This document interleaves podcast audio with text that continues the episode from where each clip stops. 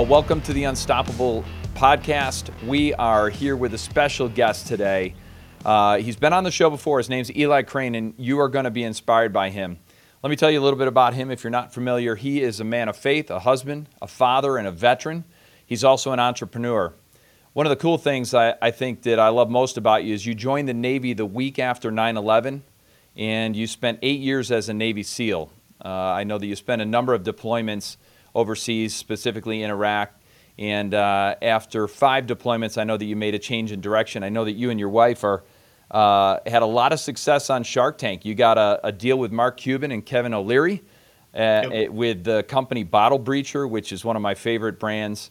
I know that you're also part of the Sig Sauer firearms family. Uh, and most importantly, most recently, you've decided to run for U.S. Congress in your home state of Arizona. Eli, welcome back to the Unstoppable Freedom Podcast. Thanks, Jimmy. Appreciate it. You know, the reason that this segment is so important, we'll get right into it, is because we're just coming off another one of the tragic school shootings in Uvalde, Texas. And the president's spokesperson just said that the president is not interested in hardening our schools, which uh, stuck out when I heard that. It's not a priority, that gun laws are his priority. What is the difference, Eli, between a hard and soft target, and why is that statement so important? Well, it's important because, and this is going to sound like I'm just trying to bag on the president, but um, this isn't the first issue where it clearly shows that this administration is not interested in looking at the real issue. They're not interested in what's going on at the border. They're not interested in going down there. They're not interested in the opioids or fentanyl that's coming over that southern border. That's the leading killer in you know uh, adults 18 to I think 45. Mm-hmm. Um, they're not interested in any of that. They're not interested in uh, making our lives easier when it comes to what's going on at the you know with energy at the gas pump. You know they're not going to reopen the Keystone XL pipeline, and, and that right there you know, alone could change things really quickly for the American pocketbook. And so mm-hmm. this to me is just an extension of this administration's failure to look at the root issue of any of these major problems that we're facing as a people. Yeah. And um, I, I, like to call it the cul-de-sac of stupidity because this is what we this is what we do every time there's a school shooting. Yeah. You know, we, we, we focus the focus always goes to guns, guns, gun control you know, this, that, and the other thing. And what people have to understand is first, you have the constitutional side of it, mm-hmm. right? Mm-hmm. We have a Second Amendment that guarantees us our unalienable or God given rights to bear and keep arms. Um, and then you have the fact that there's more guns in this country than there are people. Yeah. So even if you were able to pass an extended background check, which is what they're looking at now, or some of the high capacity magazine stuff that they're looking at now, in most cases, it's not going to keep any of these kids safe.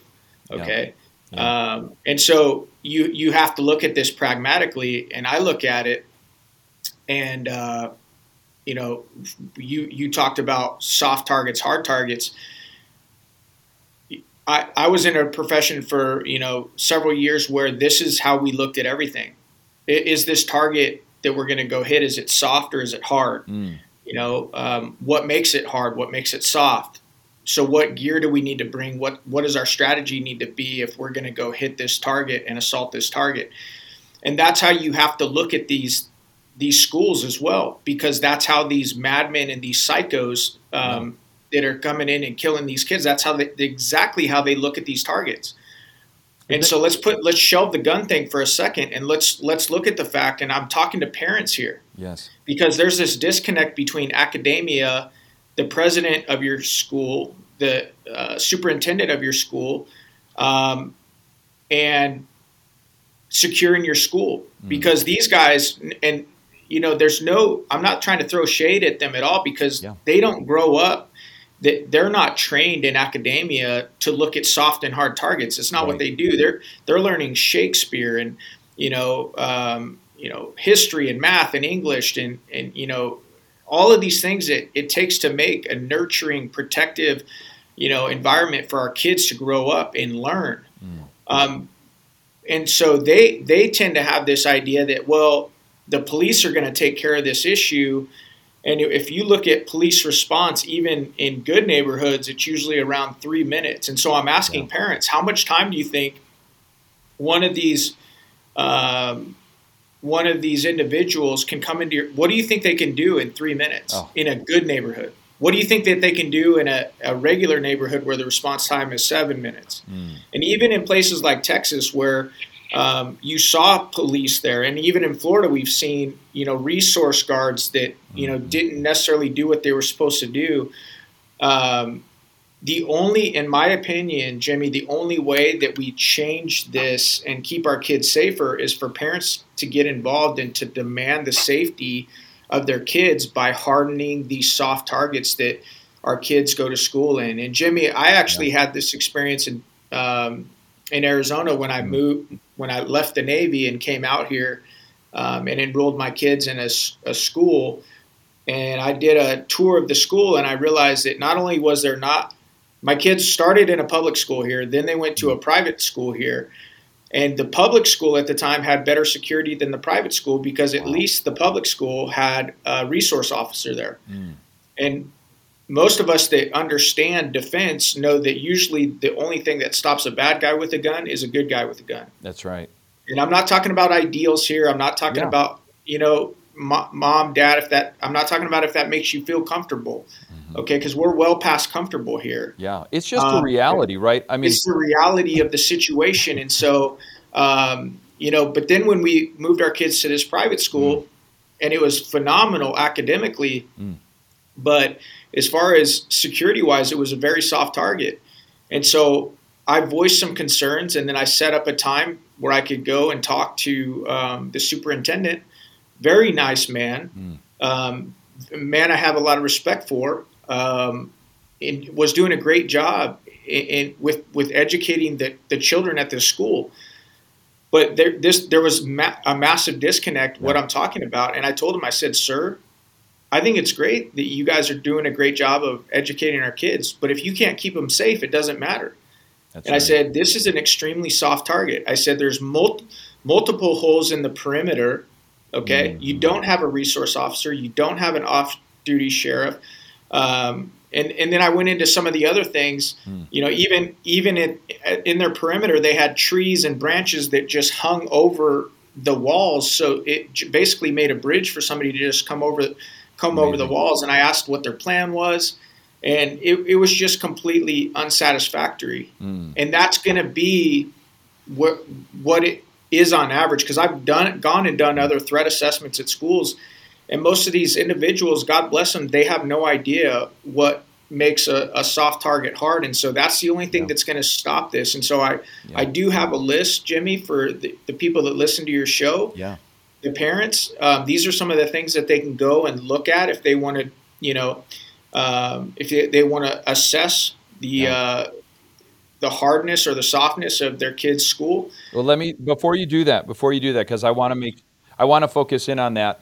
I think one of the things that you mentioned was one of the compelling things is that you took action right away. You discovered that this new school yep. it looked vulnerable, and I think that's the point, right? Are the kids in an environment that's vulnerable? Uh, my wife and I, so we homeschooled. We put our kids in private school with security. Uh, we've put our kids in public school, so we've experienced all three of those as well. And you know, the, the variety uh, of um, the levels of security vary depending upon someone's awareness of it. And as you said, you know, the public school is more secure than the private. Our private school had, had one entrance in, it had a gate uh, that was, interestingly enough, very rarely manned. Uh, so, it, it, although we had a gate, you could get through it. And then there were a yep. whole host of other entry points into each of the schools. In hindsight, now looking back at it, um, you know, this idea that we can post a sign that says gun free zone. the gun free zone sign makes that a target, doesn't it? Doesn't it make it softer? You're advertising that no one on this campus is going to meet you with force if you intend harm to our students? 100% Jimmy and that, this goes back to looking at every every every uh, facility, you you almost have to put your your mindset and in the mindset of the wolf or the Mm. perpetrator or the, the the the person that's going there to do harm to people. Yeah. And you have to think to yourself, okay, if I was if I wanted to do harm to this facility or to people within it, how would I do it? What would Yeah. make it easier for me? And like I would al- I would want if I was going to be in that spot, I wouldn't want anybody to be armed. I would want my job, you know, I would Yeah. want my progress to be as unimpeded as possible. And so Yes. it, it, it blows my mind that people still think that that putting those signs up is uh, really helpful because it's it's really not. It, it actually does the opposite in many ways. I mean, think about this, right? At my home, I advertise that I have security. Yep. If you have a canine, you advertise that you have a dog. I mean, Yeah. you want someone to see that and think, "Oh, I don't want any part of that." And you know, most people don't want any part of a dog. I can tell you that right now. I just met with the canine group here in in Colorado, and there's not a single person that's not afraid of that type of dog. Uh, But it's interesting. One of the things that I think is most compelling about the way you approach this is you talk about the root causes. So before we get into the threat assessment, and then what I I'm going to ask you specifically what you would do. Uh, before we do that, let's talk a little bit about the causes. Is there a pro- I hate to say this word because it's become so demonized, but is there a profile of the type of person who typically commits these attacks, and what are some of the root causes surrounding uh, what would make someone do this type of thing? Yeah, you know, I'm definitely not an expert on um, you know the profile of these individuals. I, I know a lot of what many people do as far as you, typically they're young males, but one of the things that um, I do know from my own research um, and from the research of others is that one of the biggest one of the biggest uh, indicators and even uh, um, data points that most of these individuals share that is so sad to me it's not being talked about is between 75 and 90 percent of them are fatherless. Hmm. to me when i learned that i was like oh my god that's like the, to me that's the smoking gun. Nobody's talking about that. If we were talking about that it would change i think it would change the way we look at young men in, in the Mhm. fact of oh my goodness he, hey where's your son at? Where's your nephew at? Where's your grandson at? Is anybody loving on him? Is anybody spending time with him is anybody um, a sounding board for him Mm. is anybody watching what he's doing who he's talking to what he's spending his time doing and you know i think that if more people understood that that's one of the you know biggest connectors that Mm. most of these young men have um, i think it would change a lot because i think there'd be a lot more oversight from the community and the family on these young men and uh, most of them jimmy um, you know they're they're hurting young men they're hurting young men that nobody's really shown them the ropes. They're fatherless. Nobody's initiated them into masculinity. Mm. and so often you know they get s- screwed up. Oftentimes they're addic- you know addicted to something. Yeah. um, and they end up going and you know doing something completely stupid to prove to the rest of the world that yeah i am i am a man. I have what it takes. Listen to me. Look at me. Pay attention to me. And it's it's it's pretty sick and pretty demented. But if they were getting that that love hmm that protection that feedback that discipline Mm. from somebody and typically a man within their you know within their circle of influence uh, that has the potential to stop a lot of this right there Yeah, I think so. And you know, I think that's a, a kind of a wake up call for some of us who maybe are do have families that are intact. We have families with, with a strong male presence, but there are many, many families around us that don't have that. And there's ways that we can step in, either as a coach of of uh, their sports teams. Uh, it's engaging with your neighbors, engaging with your extended family that may not be in the same situation. And I often think that a lot of our moms are, are just absolute heroes. Their, their effort when they don't have the husband in the home, the father in the home, what they have to do to wear both of those hats and provide for the family is absolutely heroic. So we can step in, I think, when we see these vulnerable kids and say, hey, could I be a positive influence in this young man's life? Can I, can I engage in that way? yeah and jimmy i think it's important to say something here when you kind of delve into this issue a little bit more when you talk about you know the these moms and you know everything that they're doing, and God bless them. Mm. I mean, oh my goodness, when I, I I travel a lot. I did in the military. I, am traveling a, lot now, and when I look at what my wife has to deal with when I'm not around, and when I look at other single moms in my community, well, my hat just goes off, comes off to them, and I'm yeah. so proud of what what they do and how hard they work. But this is something that's very important.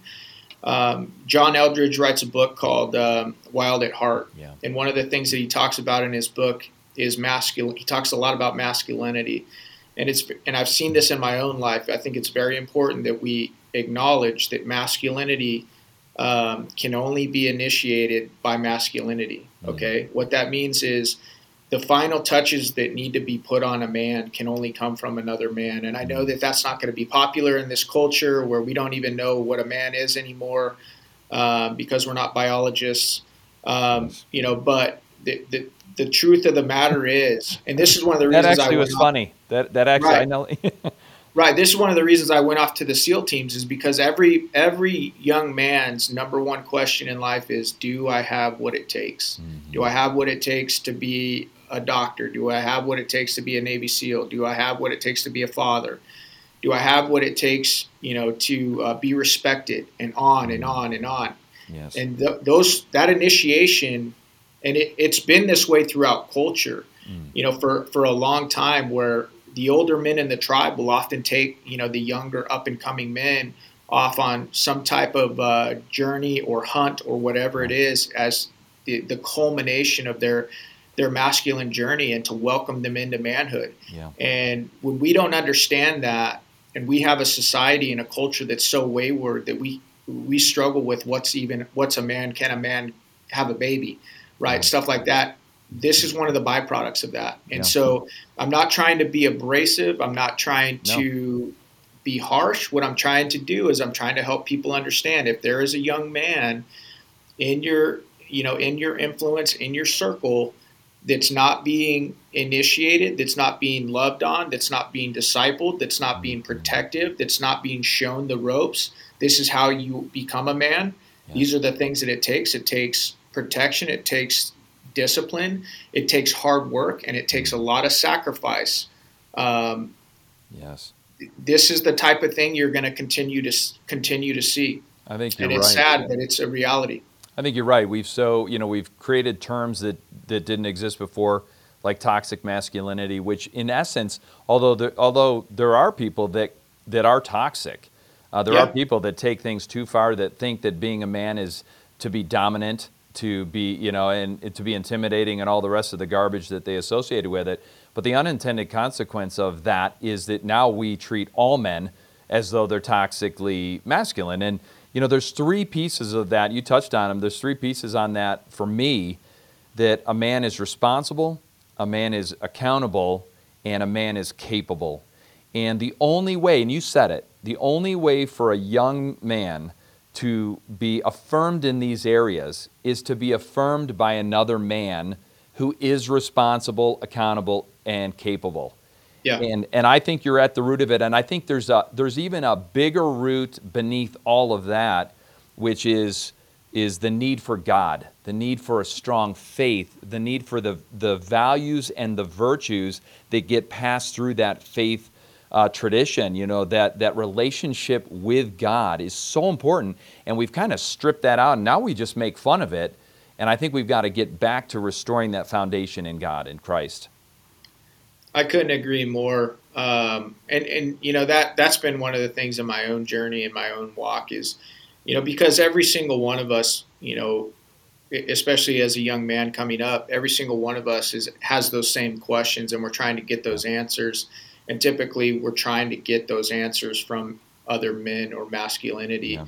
And if we're being honest, even the people that we look up to, that we respect, our mentors, even our fathers or our grandfathers, they're mm-hmm. flawed yeah. as well. They're flawed just like we are. Yeah. And that's one of the greatest things about having a relationship with God is that you know you can get that uh, you can get a lot of discipleship um, mm. From some you know somebody that's not flawed. Mm. Um, and, and, so you're right. I think that you know, so much of uh, what's gone wayward and wrong with this culture is that we've rejected God, we've pushed Him out of everything. Yes.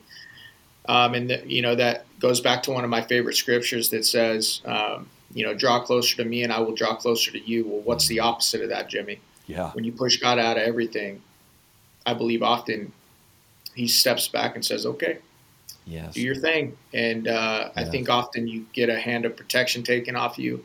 I think often you his favor is removed from you. Mm. I think that is you know yeah. something that is going on in this country right now, and it's it's very sad to see. But that doesn't mean yeah. that we can't. Um, that doesn't mean that we can't do a better job of loving on the young men in our yes. community. Yeah. It doesn't mean that we can't take some of these soft targets and harden them up. That's right. And um, yeah, if you if you've got time, I'd like to go into some things that parents can look for. Yeah, let's do it. And you know, one of the things that you mentioned is, uh, you know, as a man of faith, as someone who has um, experienced freedom in Christ, you know, uh, saved by grace through faith in Christ, um, it's about it's not about perfection. It's about a change in direction. And I experienced that in my life. My faith walk, it wasn't about that all of a sudden I'm perfect and I'm going to get it all right, but instead. Right it was a change in direction and a change in desire. So now I realize, as, a, as someone who, uh, who loves God, I want to show that. I want to demonstrate that. I want to please God in the way I live, and I want to serve and bless others. And so it is a change of heart, it's a change of direction, and I think that's what we need. And um, so thank you for bringing that topic up. And let's get into that threat assessment. So we've talked about how the fact that many of our schools are soft targets, meaning they're vulnerable, meaning they've got uh, ways to go to start um, improving the security and safety of the kids. They're soft. What when you talk about going into a school, because I'm going to ask parents to take this list with them to the school board meeting and ask their school districts to do this assessment. Give us a rundown on some of those elements for the threat assessment of the school.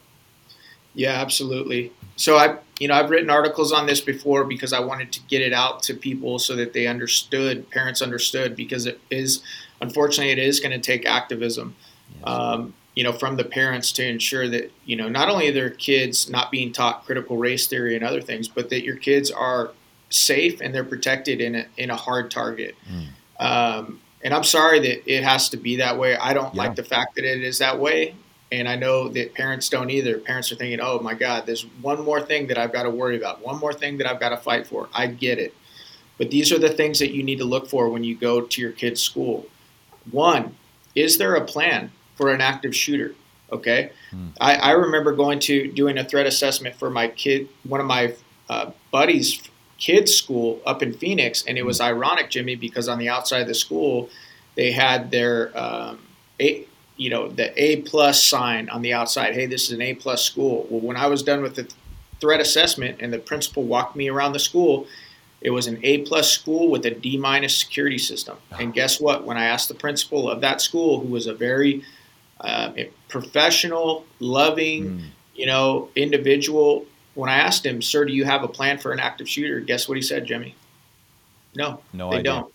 He didn't. And this was after some of the, the most massive school shootings that we had in this country, which is why my friend asked me to come do a threat assessment. And so there's a lot of parents out there that think, oh, the professionals at my school, they've got it. They're on top of everything. They're, yeah. they're it, and they are. They're professional people. They're squared away. I'm not saying that they're not. Yes. All I'm saying is they've never been trained to think in terms of this, and so they have, mm. we we tend to avoid what we're not comfortable with or what we don't understand, and so there's t- often there's not even going to be a plan at your kid's school for an active shooter. Mm. Number two, is there an armed guard or a school resource officer? Like I said, to, and this would this would be one of my top ones because unfortunately, often the only thing that stops a bad guy with a gun is a good guy with a gun.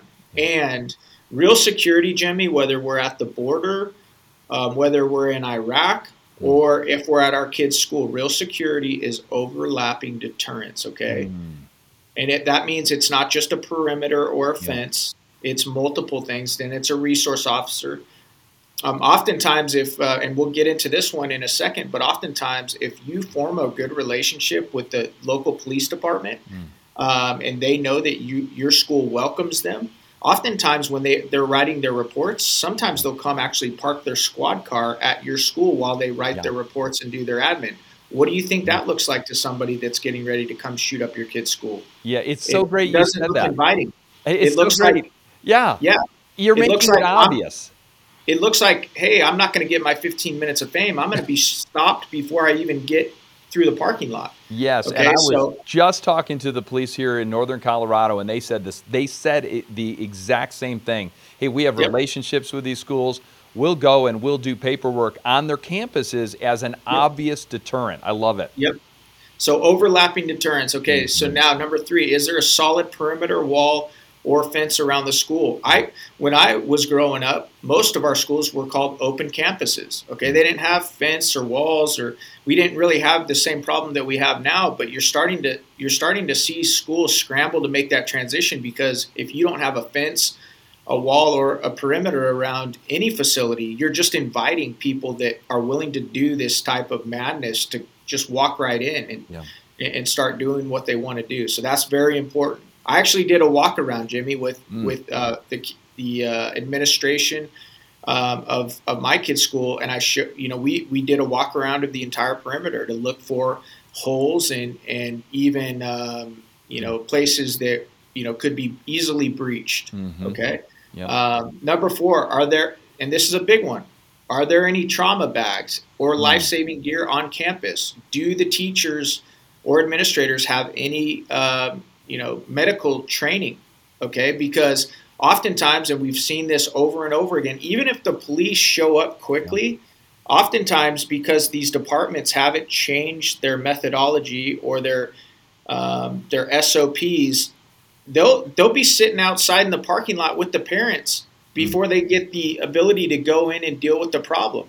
Yeah. And so if teachers, faculty and staff have trauma bags strategically placed throughout the school and we're not talking about you know millions of dollars here we're usually talking about thousands of dollars of investment which i think most parents would even chip in for to make sure Oh, that yeah. there were was life-saving equipment at the kids schools um, and then Mhm. teachers who actually had you know um, some trauma training that could go uh, help save the lives of kids until the paramedics or you know the professionals arrived on scene that's a huge one right there you could save a lot of lives just with that Yeah. ab- ability right there and the reason i say strategically placed jimmy is because if you only have one trauma bag or medical kit and the shooter happens to be on the on the grounds next to or in the vicinity of that trauma bag Mm. none of the faculty staff or teachers are going to go near that area so that's why that you need to have gear that's spread out north Right. south east west that that type of thinking okay?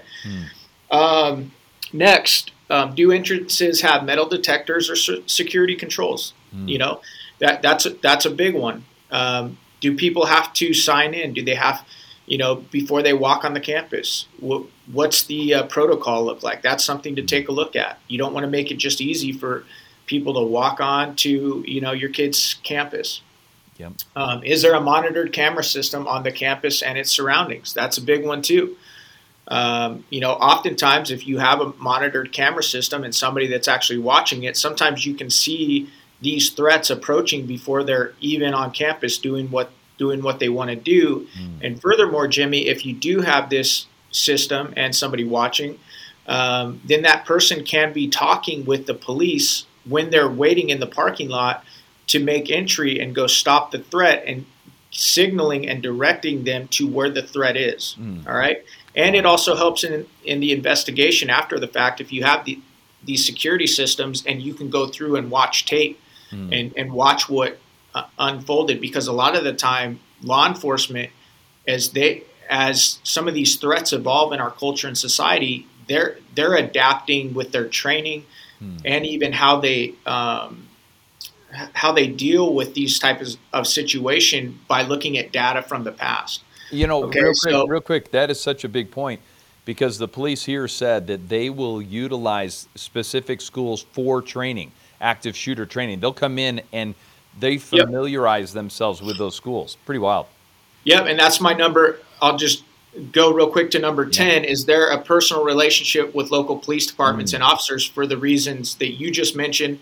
And what we talk about with with deterrence because Jimmy, if if they've if the police have already been to your kid's school and the faculty and the staff has allowed them to train there, like on a weekend or something like that, yeah. then they already know the they, they already know the layout of the school, so they're not guessing. Hey, where does this room lead to? Um, mm-hmm. And they know all the hiding places as well. Yeah. So let me go back up to mm-hmm. number seven. Do classrooms have sufficient locking mechanisms? Can windows be quickly blacked out to prevent classroom visibility? This one is important, Jimmy. Most most people don't understand this that don't have um, a background in uh, maybe military or law enforcement. The the sad fact of the matter is is you know most of these uh, classrooms have locking mechanisms. That's great, but here's the thing that a lot of people don't realize is that bullets most often will cut right through a wall like mm. a hot you know hot knife through butter. Okay, unless it hits a stud or something, and even then it'll go through. Bullets will typically go through wood as well. And so, why is that important that you have a shade or something that can black out the window? Hmm. Well, think about it. If, if, if there's an active shooter on campus and you just lock the kids in the classroom, basically you just put the fish in a barrel. If there's windows and the active shooter can see through the windows and see where the kids, oh, they're located in the southern, southeastern corner over there. All I need to do is point my muzzle in that direction and just start shooting. Wow. Typically, it, it, the wall isn't going to offer your kid your children much mm. safety.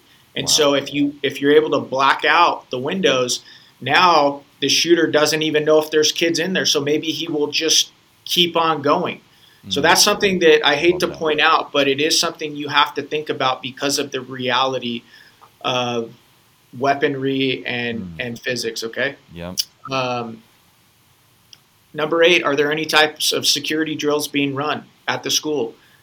are is there a code word? Is there an alarm system where kids know, hey, there there is we're there's an active shooting drill going on. This is what we do. And it's not just complete chaos. There's actually a plan and drills being run so that everybody knows what's going on. Mm. Okay, uh, number nine. This is one of the most important ones. I have friends that you know actually are professionals in these fields, mm. and they'll tell me, Eli, typically the number one thing that stops us from securing um, these schools, even when even when staff and faculty bring us in, is this: our decision makers and top level school officials open to assessment and allocating funding for improvement. Man. The funding is a big one. You know, even if like you're going to try and get a, a resource officer or security officer or off-duty sheriff, often you're looking be, you can be looking between seventy-five thousand and one hundred fifty thousand dollars annually that that money we all know is just not going to come out of thin air. Yeah. And so, and then when you start looking at building a perimeter, security cameras, etc., it takes it takes investment.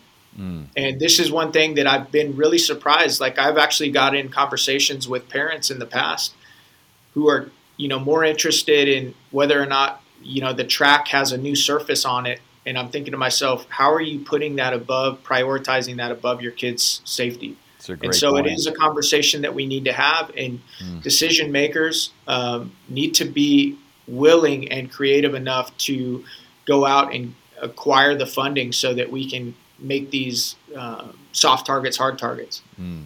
Um, and then we already went went over ten. I'll just go to eleven. Are there backup communication equipment or plans in case primary communications are down? Mm-hmm. And I say that because you know it, it is possible at times to for somebody that really knows what they're doing to cut, um, you know, cut communications, cut a hard line. Thankfully, we live in a generation of cell phones. Um, sometimes we have you, your janitorial staff or your security staff will have uh, you know backup comms, radios, walkie talkies, etc. But those are important as well. Mm. Um, and and so those are some of the things that you know parents can be looking for. Obviously, there's some that are more important than others. Um, if I could only pick one as yeah. a concerned parent, it would absolutely be the resource officer or the security officer. And oftentimes, most parents understand now how big of a deal this is. You know, it's even possible for you to say you to go to your president of your school or the superintendent and say, "Look, we as the parents will chip in a thousand bucks a person. I know we can get you know 75 parents to pitch in so that we can have a a resource officer, somebody here that's armed, that's willing to protect our kids mm-hmm. until the cavalry arrives. And so, Yeah. I know that's a lot, Yeah. uh, Jimmy, but a lot of this comes down to education and whether or not we know what's going on, understand the state that our school is in. Mhm. Are are our kids safe? Do they have a chance Yeah. um, at being protected if you know somebody Yeah. comes to our school with the intention to do our kids harm? Yeah. It, well, this list is so helpful, and I know you know on this list there's six or seven things that most of us are never thinking about. So you're Yep. giving us insight and tools and resources necessary. So let me ask. I'll, I'll do a little rapid round. We'll do real fast uh, questions. Would you uh, would you use a canine? Would you use somebody uh, uh, somebody that's there that's armed with a canine? You know, it, it depends. Um, sometimes those types of dogs, uh, because of how they're trained, um, and I've been around plenty of them. We used to Yeah. we used to have them all the time with us in special operations. They they- they're great dogs, but oftentimes uh, they're they can be a little bit more temperamental than Mhm. your average puppy or dog, especially when they're around kids. That just they see a dog, they want to pet the dog. So that can that can erase you know that can that can Yeah. cause some of its own issues. I think if the dog was acclimated to uh, being in an environment with younger kids that were always wanted to pet the dog, Hmm. maybe. But Yeah. I, I would just see that. I would just see some of the problems and some of the. Uh, um, Yeah. There's You know, risks, right? That could arise with you know the, a kid trying to pet the dog Yeah. and the dog you know snapping at the kid or biting the kid or something like that. So yeah. if you have you know if you have a I, I think it's great when the teams that come in Mhm. um, you know have a dog with them because oftentimes um, you can release the dog and not put the officers in uh, in jeopardy Mm. but it's you know Yeah. it would be all I think it would be based on the dog and its training Yeah. So there's some risk to that. I get that. Is um, would you? How do you feel about arming select teachers or people? I think it's a great idea but I do think they need to be trained um, and How I much do training that would they- you require? Um, you know, I, I would. You know, this this again isn't my area of expertise. I, I don't know what's what the state protocols are. Um, you know, I think that getting them with um, local law enforcement would probably probably be the best um, you know way to make sure that you're protected from an insurance standpoint, um, and you're protected from a um, you know just local governmental um, uh, uh, standpoint as well. Yep. You know, I I would rec- I could recommend what I think would you know the type of training I think would be good for them, but I also understand that there's a la- layer of um, liability involved in that Yeah. as well that I that is not up my alley of expertise at all. Yeah. One thing for sure is you probably wouldn't let everyone know who those people are. I'm guessing, because then they'll yeah. become targets, right? No, abs- absolutely, absolutely. So thank you for this, Eli. This has been uh, a, a tremendous opportunity to really bring uh, our parents up to speed. Every single parent that I talk to is nervous. Uh, Yep. They want to take action. They want to be empowered, and we're going to give them this list of, of things to ask that you've given us today. We're going to have a resource, a free resource, so that when they go to our website, they'll be able to sign up and, uh, and receive an email with that resource. And what we're going to ask them to do is engage with their local school administrators and officials and board members to really make a difference.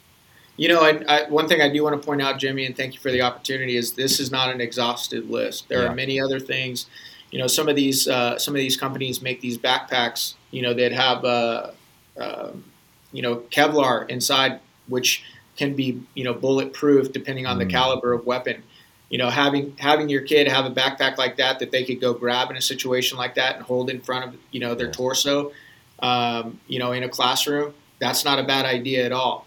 Um, you know, and there's a bunch of other ideas. This isn't a, an exhaustive list, but at least it gets parents thinking about okay, is this a soft target? Is it a hard target? What type of chance do my kids have if we are unfortunate enough to be targeted by one of these uh, very mentally ill individuals?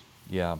This is a super great starting point, and and what we want to do is open up the conversation. We want to we want to get parents enough knowledge to open up this conversation, and uh, that's why we lean on you. We lean on guys like you because you've been there. You have a, a very unique way of looking at things. You've got a lot of experience, and we're capitalizing on that. So I thank you for that, my friend.